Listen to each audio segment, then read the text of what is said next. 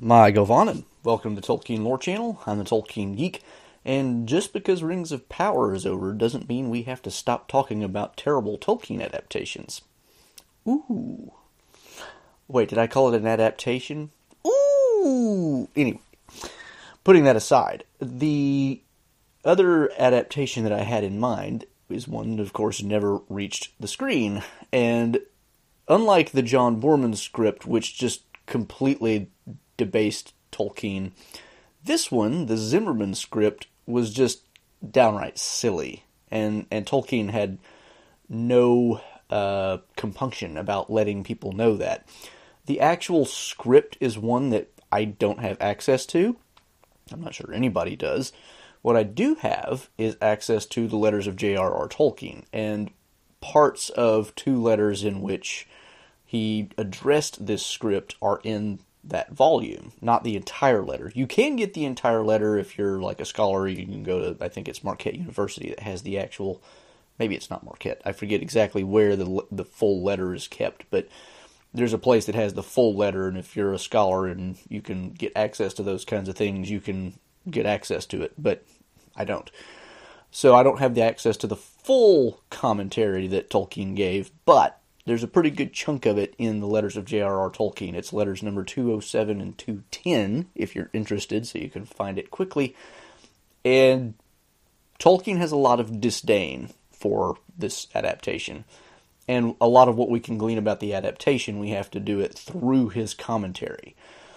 And one of the important things I think about this is that a lot of the people who were defending Rings of Power by saying Tolkien gave up the rights and therefore it doesn't matter, or Tolkien didn't care about how people adapted whatever because he sold the rights. It's like, well, no, it's really not that simple. Tolkien was very interested in selling the rights to make a movie about Lord of the Rings because he needed the money kind of desperately. Uh, he was not a wealthy man but nevertheless, he was very, very keen on having something like an accurate artistic representation of his own work if the story was going to be adapted. So, with that in mind, let's take a look at what he said, starting with the first letter, number 207.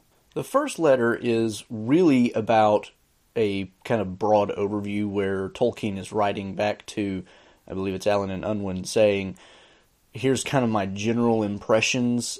I haven't had a chance to really sit down in detail.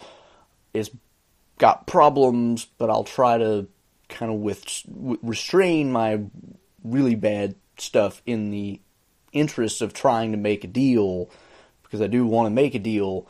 Uh, but he gives some overall commentary that are, you know, just kind of brief points. And some of the things he mentions are the names get mixed up. For example, Boromir becomes Borimor uh, which is you know when you've heard when you've actually heard the correct pronunciation all your life, just thinking of hearing a movie with Borimor throughout makes you appreciate Aruman from Ralph Bakshi. Actually, uh, he also says like the characterizations are off, the dialogue is bad. Overall, it just seems kind of silly. It seems like Zimmerman barely skimmed the actual source material, didn't really read it and overall, the script doesn't seem to have any respect for the original source. So he gives this kind of general commentary, and that serves as a nice prologue for what we get in the second letter, which is number 210, where he gets into some more detailed criticism. Now, again, the, what we have in this letter is a very brief version of what he actually wrote and therefore it doesn't cover everything. So we can't get a whole lot of detail on exactly how Zimmerman changed the story, especially in certain parts, because after the first part, the Fellowship of the Ring, he kind of starts to condense down his complaints even more because he puts a lot of upfront general types of criticism in the first part, and then it's like, okay, these are kind of standing throughout, so I don't have to repeat them over and over, but it gives us an idea of what the script might have looked like. So Let's see how bad it gets. So in this letter, he again gives some kind of general criticisms up front before he really starts going kind of beat by beat through the story. And he says that there's a lot of unnecessary intrusion of eagles. And he points out, like, in my book, I used them kind of to the limit that you can really use such a mechanism in the story. If you overuse it, it just ruins the effect. And of course, he's pointing out here that it, it becomes way too much of a Deus Ex Machina type thing that ruins the story. You have to take the eagles very sparingly as an intrusion of providence. Otherwise, there's just too much of it, and there's not enough logic left to the story because it's like, well, why? Because apparently, what happens throughout this script is when they leave places, they just take like an eagle taxi to the next major location, and then events happen. And then they take another eagle taxi, and then events happen, which is really disturbing when you think about it because then the question really does become why didn't they just take the Eagles all the way, not stop, and therefore have to deal with all these other events? So, you know, there's problems there. Another thing he mentions is there's these weird magic things that happen that's totally not relevant to the book. For example, Faramir's body floats. And he doesn't go into enough detail here, but I assume this is at some point when Faramir's been wounded and is maybe being floated by Gandalf's magic. I don't know. It doesn't make it clear, but that's the that's the best case scenario that I can imagine. So I'll try to give as much uh, generosity and benefit of the doubt to the script as I can. But even that is silly, and that's Tolkien's point. It's like this is irrelevant. There's no reason for this. It's just adding magic for the sake of magic, right? And there's no reason to do that. He also mentions that there is a fairy castle, which will I think we get a little more detail later on. And why is there a fairy castle? Also, he points out that the story as a whole takes a lot of the emphasis off the story, the quest, and puts way more emphasis on fights. And this, of course, is something that Christopher Tolkien echoed later in his own criticism of the Peter Jackson trilogy, which is that he turned the story into an action movie for teenage boys. Now, Peter Jackson's film is definitely more action focused than the original story, but I have a suspicion that Zimmerman was going to be even worse, especially given the comment we got about the Eagles. And that's just, you know, it would have been awful to see that the story to get that condensed and spend that much time on battles and war scenes and stuff like that. Peter Jackson's at least is a long enough movie set of movies that even with extended battle scenes, you get a good chunk of story that is not action sequences. I seriously doubt Zimmerman could have managed that on the time schedule that he was probably working with. Now we start getting into some more detailed stuff, going kind of plot point by plot point, and we start in the Shire and he says that some of the fireworks are of flags and of hobbits. And he's like why? I've already got descriptions in the book as to what the fireworks you know looked like represented things like that. You know you've got the mountain with the dragon representing smaug flying around it. You've got spears. You've got flowers. You've got you know descriptions of these fireworks are in the book. And he says why are you changing it unnecessarily and this is where my point earlier comes in. Tolkien is not happy with just completely unnecessary changes. He may be willing to sell the rights to make the movie. That doesn't mean he's just like, okay, do whatever you want. He's like, no, this is stupid. Why would you change it just because? It's like, just because it's your idea, not mine? Aren't you adapting my material? Uh, so that's one comment that he makes. He also takes some umbrage at the fact that Gandalf splutters. Gandalf does not splutter, Tolkien informs his his reader. That does not happen, which, you know, makes sense. Gandalf is he has a temper, but he doesn't splutter. He's not, you know, an impetulant or, or a petulant, impetuous or otherwise silly type of person. He is very serious, and when he gets angry, he has a very good reason to be angry, and he controls his anger. That's, you know, Gandalf does not splutter. And then he talks about how the eagles come to the Shire to take Frodo wherever, and he says this ruins Gandalf's escape from the Tower of Orthanc later in the story. And so, why are why are we doing this? We're we're spoiling the whole thing already, and we're already introducing eagles, which is a really terrible idea. In fact, he also points out that Radagast is an eagle. Okay, that's an interesting choice. He also mentions, although does not give enough information to fully explain, that some form of time compression happens around here, and therefore the change of seasons from fall to spring is not done in the movie in the way that it is in the book. And so he's either talking about the fact that Bilbo and Frodo's party takes place in the autumn, you know, very early autumn, September. And then we move to spring when Gandalf returns and talks to Frodo, and then again, of course, to autumn when Frodo finally departs. He, he must be talking about something in there, and so the story, I assume, probably is something like as soon as Bilbo's party is over, Gandalf is telling Frodo, hey, you got to get out of the Shire, and then we got an eagle and we're going. which man, talk about a rushed plot. But I, like I said, I imagine Zimmerman does not have a whole lot of time to work with, and he's going to spend plenty of it on battle scenes because that's what draws people to movies, right? Uh, I have thoughts on that. I will be doing a video in the future about a comparison of Lord of the Rings with another movie that is very much not full of battle scenes, which I think is a somewhat apt comparison, but which puts the lie to this whole idea that you've got to have action scenes to draw people to movies. So, at any rate, that, that takes care of the really early parts of the story. Next, we get some comments about Tom Bombadil and Goldberry, and he says Tom Bombadil's language has been made silly and childlike, and Goldberry's introduction is also rather silly. And here again, we can get that sense of Tolkien being kind of really, really reticent to let changes happen just because, and also perturbed that Zimmerman does not seem to have really gotten the point or has skimmed it. Because if you just kind of skim through Bombadil and don't pay any attention, you could get the impression that Bombadil is just silly, but when you actually stop and smell the roses a bit with him, you can understand that Tom Bombadil is a very, very serious person He's just a very joyful person.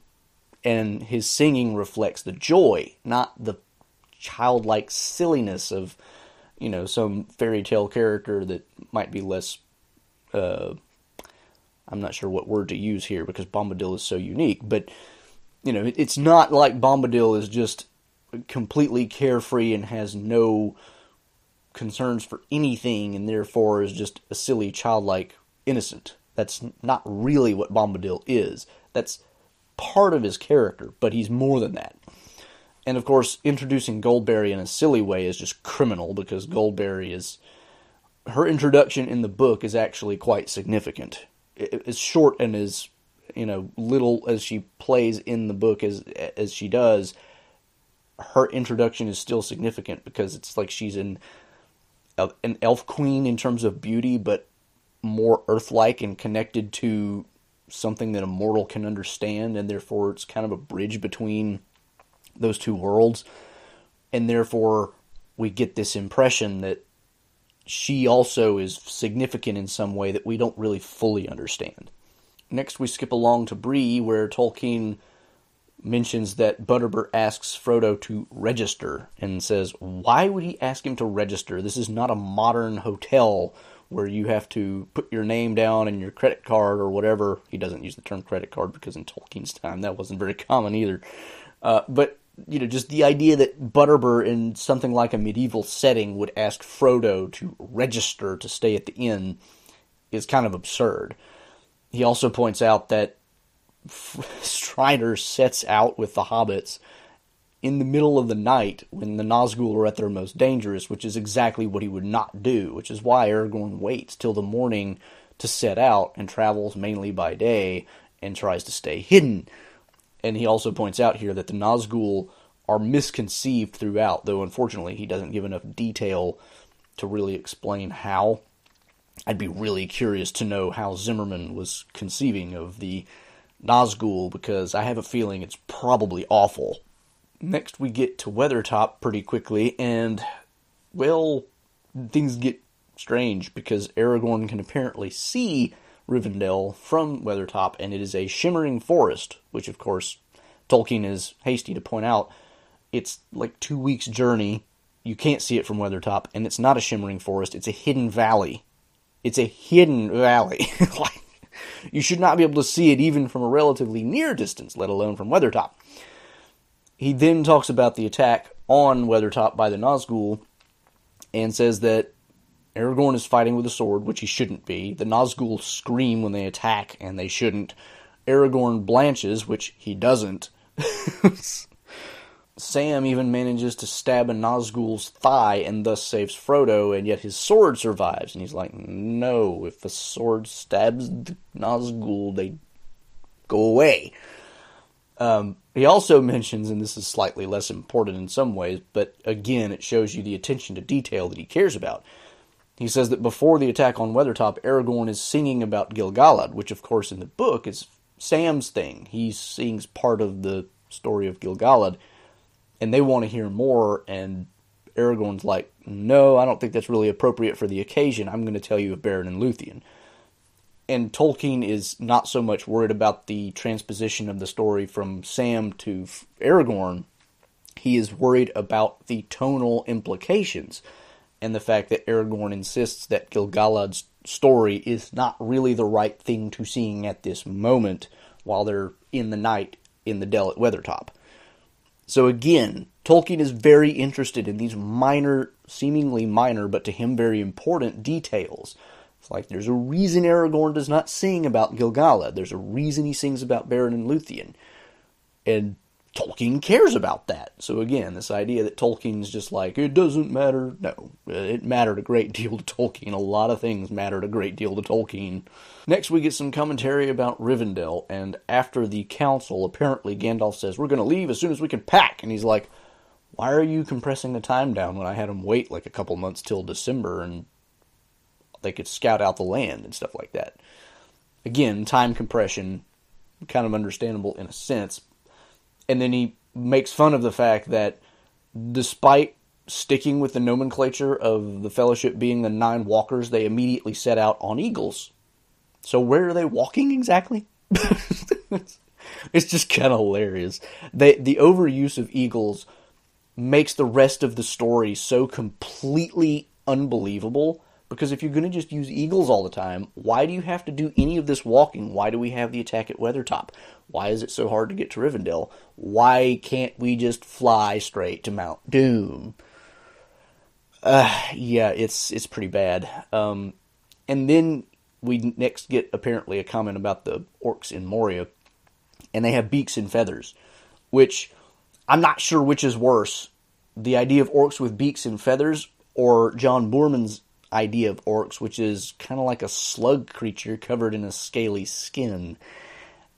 I, I leave it to you to determine which is worse, but neither of them are particularly. Uh, yeah, it's just not good. Next, we get a comment about the Balrog, who apparently laughs and maybe even speaks. It's not 100% clear. Uh, again, because we're not reading the script, we're just reading Tolkien's truncated uh, version of his commentary. And so, you know, he points out that the whole thing between Gandalf and the Balrog is the Balrog never talks. It's only Gandalf who makes any kind of sound other than, you know, the cracking of a whip or something like that. No no vocal sounds come from the Balrog at all.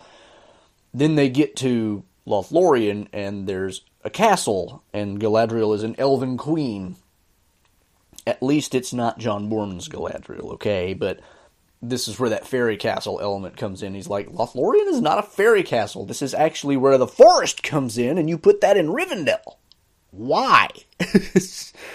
he also mentions that Galadriel is not tempted by the ring at any point. And then, horror of horrors, and this is arguably one of the worst things in this script, Lembas is described as a food concentrate. And Tolkien, of course, rightly decries this creative choice, if you can call it that, by pointing out that why would you try to scientific there's really no word for this. Why would you try to make something scientific when it's clearly meant to be more of a mythological and even almost religiously important type of thing. Lembas is not supposed to be just a scientifically derived food concentrate or MRE or other portable food source. That's not what it is. Why would you do that? It's like taking Butterbur asking Frodo to register at like a hotel and upping it by about a thousand. It's absolutely awful, and Tolkien was just not having it.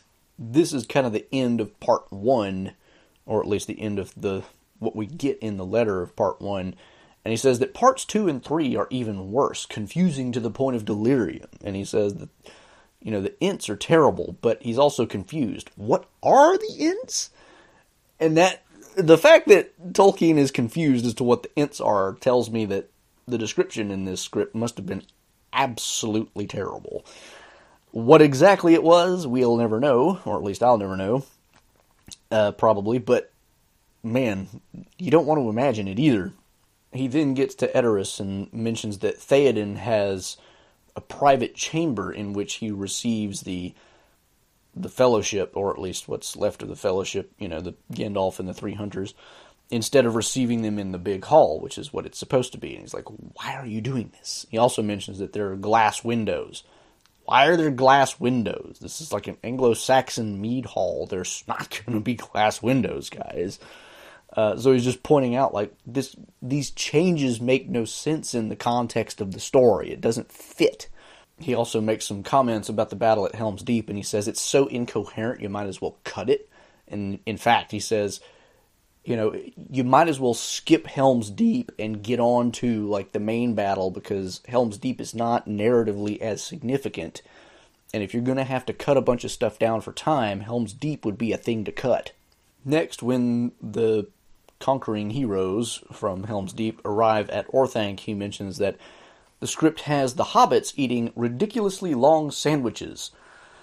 Which again is kind of like that registering at the hotel thing. It's it's it's so tonally inappropriate to what the you know the setting of the story, the the nature of the story, everything. It's just Tolkien is just like, why? Why would you do that?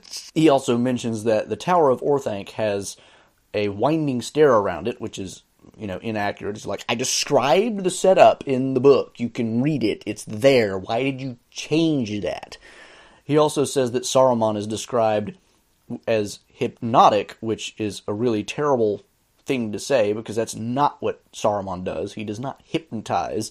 And he says that the word hypnotic itself is just overused. And then apparently Saruman commits suicide in this script, which is like, what? Why? That makes no sense. But, you know, nevertheless, that's apparently what happens.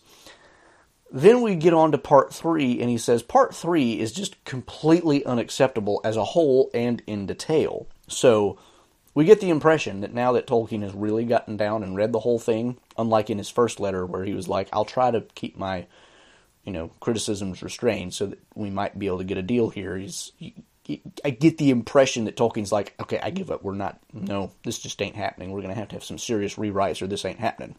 Unfortunately, that's kind of all we get in the letters of J.R.R. Tolkien about this, but I did manage to find some other commentary about the story or the script, and one of those is a I found online, and I don't remember who brought this to my attention, but there's an American author named Janet Bennett Brennan Croft who explored several early attempts, including the Zimmerman and she says that the production notes indicate that the producers plan to use a mix of animation, miniature work, and live action to make a three hour film with two intermissions. So that gives you an idea of the time compression that they were going to have to work with. Three hours? Peter Jackson's Fellowship of the Ring alone is three hours, and it doesn't cover nearly everything that happens in the book. And none of the other adaptations even approach three hours, but they also don't try to cover everything.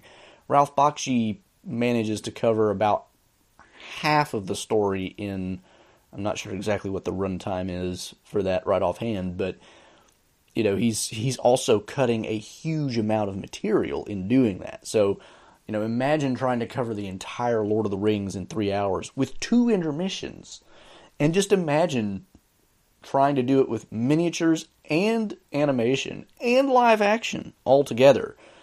You know, it makes you think of, say, a movie like Mary Poppins, where you've got humans side by side with animated characters and uh, stuff like that. And, you know, it just. I, I can't see Lord of the Rings being done in that style. It would be really awkward. Maybe you could make it work, but mm, I have a feeling it wouldn't. She also mentions that Gandalf hypnotizes and psychically frog marches the eavesdropping Sam into Frodo's study, which is just like, that's not a Gandalf thing to do at all. The company is attacked at the gates of Moria by wolves, which Gandalf dispatches with a few lightning bolts, and in Moria he magically opens a chasm to swallow up the attacking orcs, which uh, makes you wonder why they're ever in any danger at all. Between the Eagles and Gandalf, this ought to be a cakewalk. Uh, he, this also mentions that during Denethor's suicide scene, Gandalf levitates the body of Faramir from the pyre. So there's that reference to Bar- Faramir's floating body. In a final act of wizardry, he turns the ring wraiths to stone one by one at the Battle of the Black Gate, while the assembled armies watch in silence. Which, again, it's like you have literally undone all the stakes that were ever in the story by the time that you give Gandalf this kind of power. Uh, several armed attacks on Strider and the hobbits as they flee from Weathertop to Rivendell and sending them over the Rauros Falls in their flimsy rowboats. So there's just a lot of action scenes apparently in this movie that we didn't even get mentioned in Tolkien's letter, or at least the version that we get. Several armed attacks between Weathertop and Rivendell. I talk about ramping up the action in the movie and then you know, just going over the falls in the boats. That's just imagine that's insane. Sam actually abandons Frodo to Shelob and carries the ring to Mount Doom himself. He realizes Frodo is still alive, but his duty to Middle Earth triumphs. Ah, talk about ruining the story. Like, that is Sam's whole purpose and his character arc. That is. Ooh, I mean, I can understand why in a really shallow reading you would be like, why didn't Sam just take the ring and finish the job himself? Because that's obviously the thing that he's got to do, right? And that's one of the things that Sam is wrestling with himself to do. I mean, that is legitimately a thing on his mind, but he comes to the conclusion that no, that would not work. And this was one of the things that I talked about with David Rowe in my interview with him about wisdom in Tolkien, this seems to be almost like a revealed wisdom to Sam. Go back and watch my interview with him. This is one of like the one of the biggest things that happened in that interview because we were talking and as we were talking the ideas developed between what we were doing and I came to the conclusion in that interview that this is like a revealed wisdom to Sam because whenever he talks to Gildor and the elves in the Shire, they tell him, "Don't you leave him." you know, it's this attributed to Gandalf in basically all the movies that talk about it, but it was actually Gildor and his elves that told Sam, "Don't leave Frodo." And after this, he tells Sam, "I feel like I have this kind of a vision of what's going to happen, but not really clear. I just know I have to do something and see it through to the end." And that thing is he has to stick with Frodo. That's his one right rule, as he calls it. So this idea that he would actually go back on that and that this quest would succeed is actually wrong.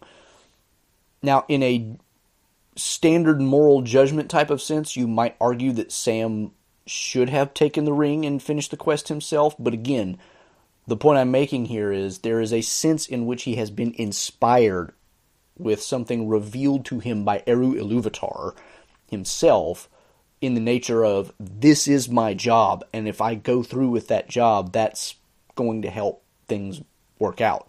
My job is not to finish the quest on my own, it is to help Frodo finish the quest. So, changing this aspect of the story.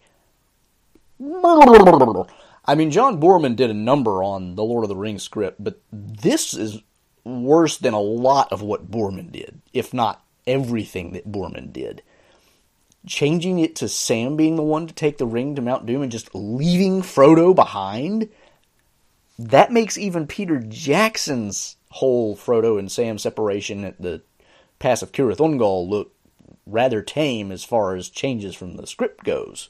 And it gets worse! At the cracks of doom, Sam is about to toss the ring into the fire when he is attacked by a crazed Frodo, who in turn is attacked by Gollum with no indication of where either of them has been hiding since Shelob's lair. The weakly written ending has Frodo awakening in Minas Tirith after Aragorn's wedding and immediately sailing away with the elves. Ew. There are annoying spelling errors repeated throughout. The entire Treebeard sequence and the meeting with Faramir are both truncated to the point of unintelligibility, which tells you a lot about what Tolkien was complaining about. The intercutting of the separate storylines of the Two Towers and Return of the King is disorienting, switching from Mount Doom to the Black Gate every few seconds at the climax. Which sounds actually kind of a lot like John Boorman's script. we do get a little bit of an interesting tidbit about Zimmerman in comparison with Jackson because apparently in both the scene where Bilbo is trying to give up the ring, Bilbo ends up dropping the ring on the floor, and Gandalf refuses to touch it, leaving it for Frodo. Not only is the ring more obvious and visible menace, it allows the director to visually echo Bilbo picking up the ring in Gollum's cave. The Zimmerman treatment also vastly reduces the female character's importance, cutting Galadriel's temptation, bringing Arwen on screen only for her wedding, and dropping Eowyn's attraction to Aragorn which is rather the opposite, of course, of what Boorman did and what a lot of people would be tempted to do, and which would have been more logical in some ways because it's kind of what Tolkien started with. Tolkien started with Aragorn and Eowyn getting married, and then as he wrote the story, Arwen crept in. And he's like, "Oh, I can redo the Beren and Luthien thing here." That's you know that's probably not exactly his thought process. I'm just kind of truncating, but the point being, so the Zimmerman script basically cuts almost all of that out and leaves the female characters with even less to do than in the original story, which a lot of people already think is too little. They don't know what they're talking about, but that's okay. There's also a review that I found by Christina Scull, and that's from the Hammond Scull, the people who did like the the annotated Lord of the Rings companion. I forget the exact title of the volume right now, but they're like really serious Tolkien scholars, and they apparently looked at this too. And uh, Miss Scull pointed out that Zimmerman's script features characters of Merry and Pippin as pesky younger cousins, without differentiating between the hobbits or offering any depth to their characterization, and also that the screenwriters often presented one dimensional hobbits instead of Tolkien's more complex characters. Their planning and forethought, as well as their steadfast loyalty to Frodo, are greatly diminished when they merely follow Frodo on a whim instead of after months of planning to accompany their friend and cousin. Which, of course, actually sounds a lot like Peter Jackson's version of P- Merry and Pippin, and that's one of the things that's really kind of sad about Peter Jackson's version. But it sounds like Zimmerman basically took the same approach. It's like there's really no there's no serious character development for Merry and Pippin in the Zimmerman thing at all, and Peter Jackson gives us some, but you know it's still not quite the same as the original story where both Merry and Pippin are serious in their attempts to help Frodo from the beginning. They don't just happen to come along with him. This, of course, also happens in Ralph Bakshi's version, and a lot of that is due to time compression again. You know, I mean, there's just not a whole lot of time to spend with these characters when you're trying to cover the entirety of the Lord of the Rings in three hours or less. It just, there's no way to do it. But, you know, this is, this is pretty much all the information I could find on the Zimmerman script. So, unfortunately, the letter in the letters of J.R.R. Tolkien kind of cuts off before the third act, and therefore we don't get very much information on that at all, other than his comment that it's you know completely incoherent, and the few things that I can get from this other piece, which the few things that it talks about alone are enough to make you go, yeah, that definitely never should have been made.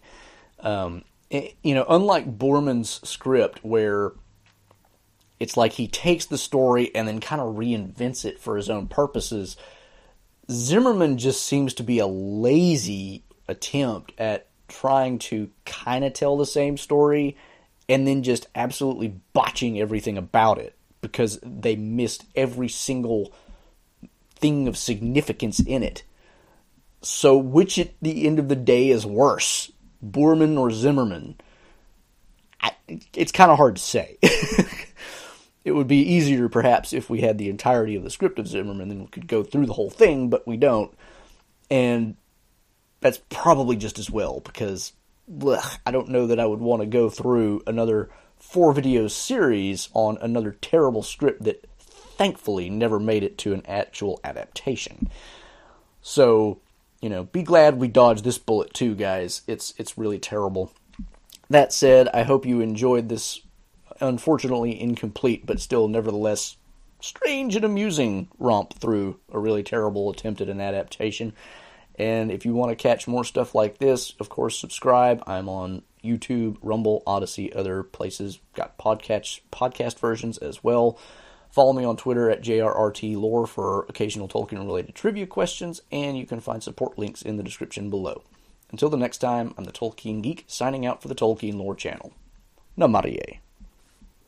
Thanks to all the channel supporters, especially Elf Friends PA Brew News, Tracy Meehan, Nathan DeFore, Paul Leone, and Oleg Gregg.